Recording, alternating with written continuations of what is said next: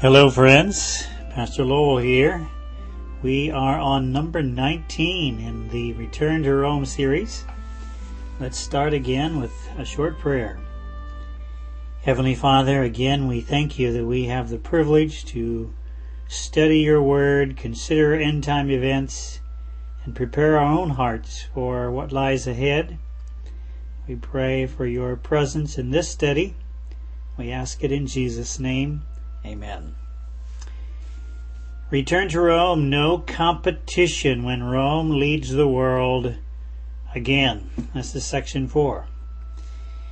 I mentioned in the last couple studies the book written by Catholic Malachi Martin, a former Jesuit, entitled The Keys of This Blood. And the subtitle says Pope John Paul II versus Russia and the West for control of the New World Order. And the author outlines three great contenders for control of the world at end time. They are communism, capitalism, and Catholicism. And we understand that communism is essentially dead. Even in China, the version of communism they have there is essentially authoritarian capitalism.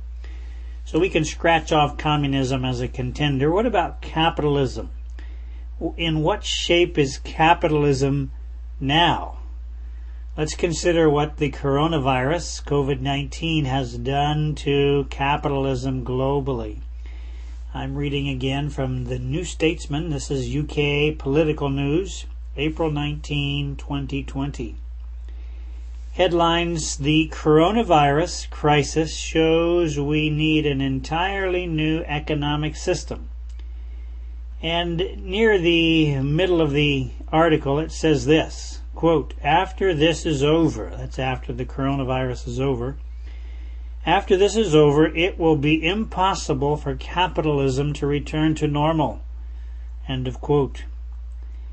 I'm reading now from the Wall Street Journal, the prestigious Wall Street Journal, April 19, 2020 which says the global economy has almost certainly entered a recession affecting most of the world with a severity unmatched by anything aside from the Great Depression, the International Monetary Fund said Tuesday.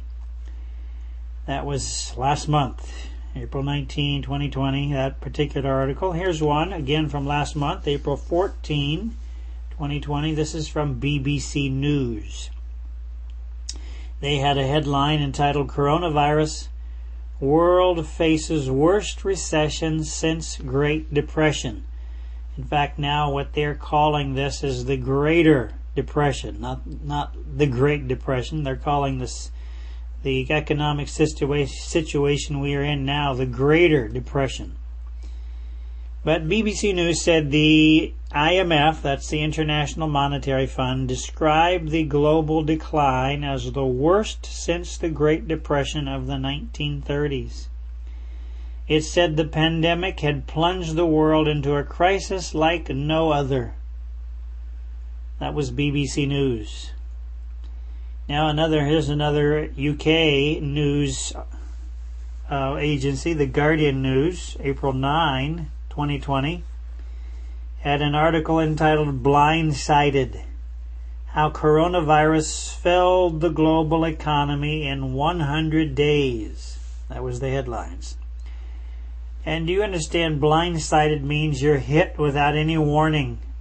If you're driving uh, on a busy road and suddenly you just get hit and you didn't know what was happening, you didn't see the car coming, that's considered what's called blindsided.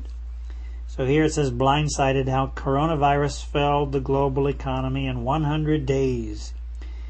Guardian News says a singular event has economists asking the same questions as everyone else. How far is there to fall? And can we ever get back? That was Guardian News. Now I'm reading from the Financial Times.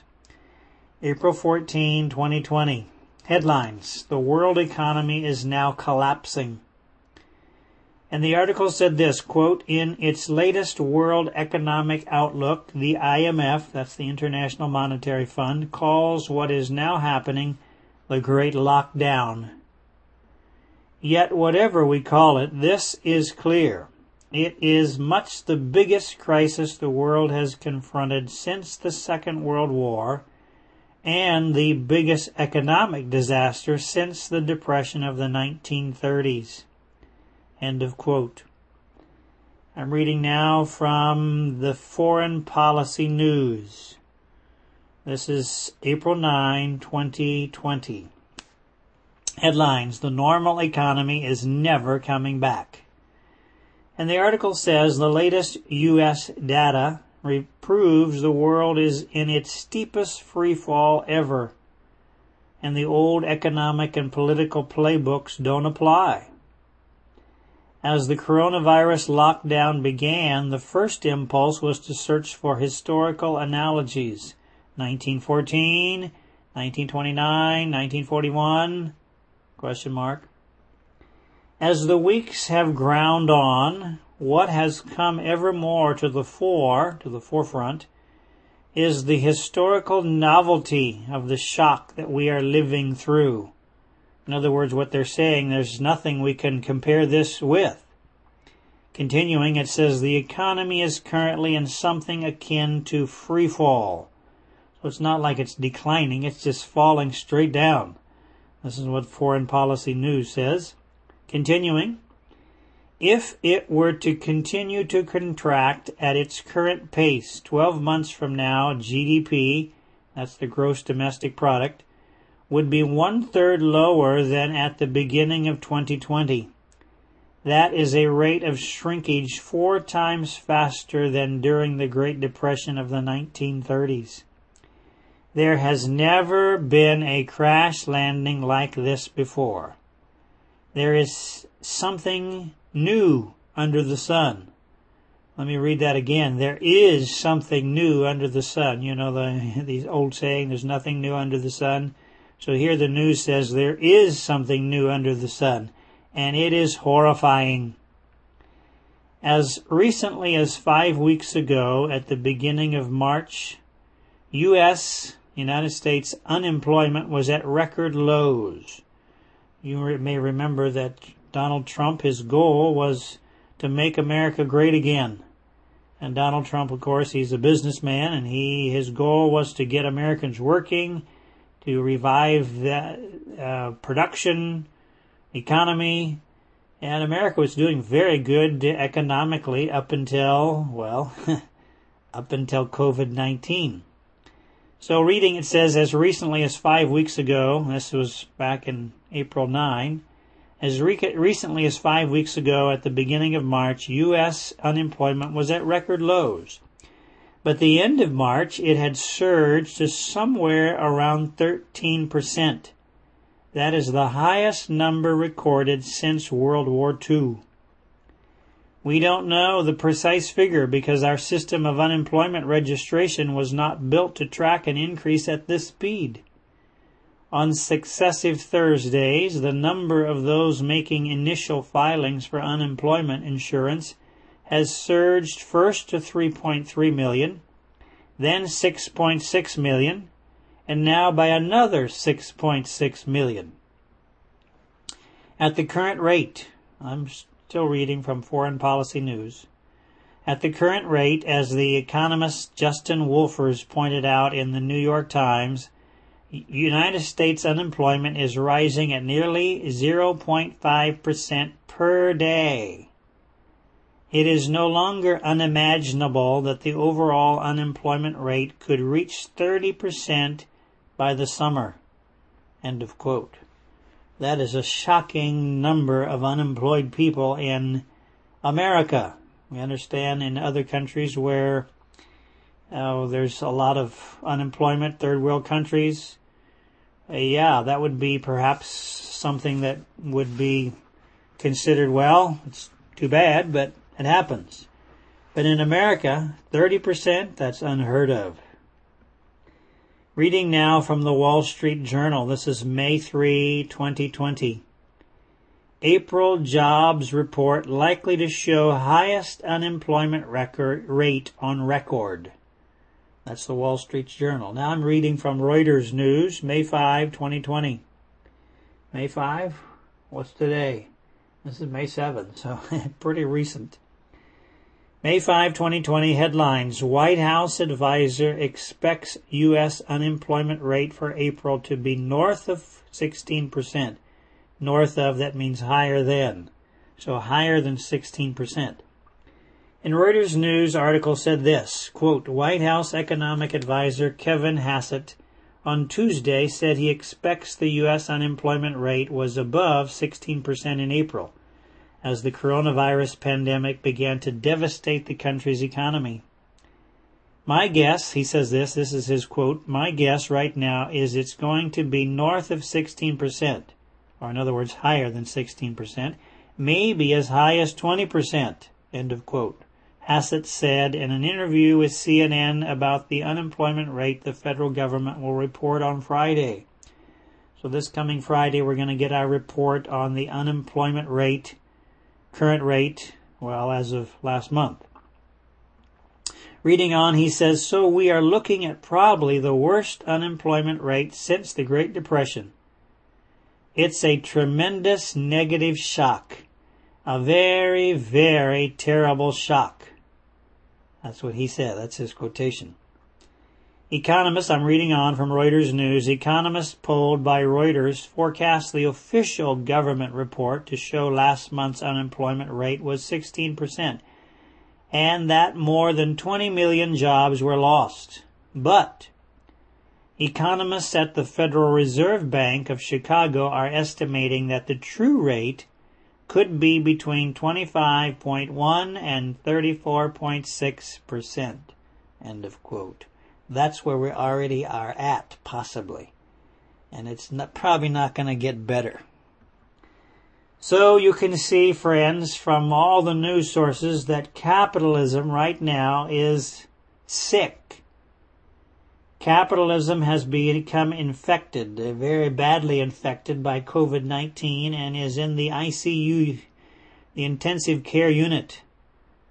And is un, it's quite likely, friends, that capitalism will never recover.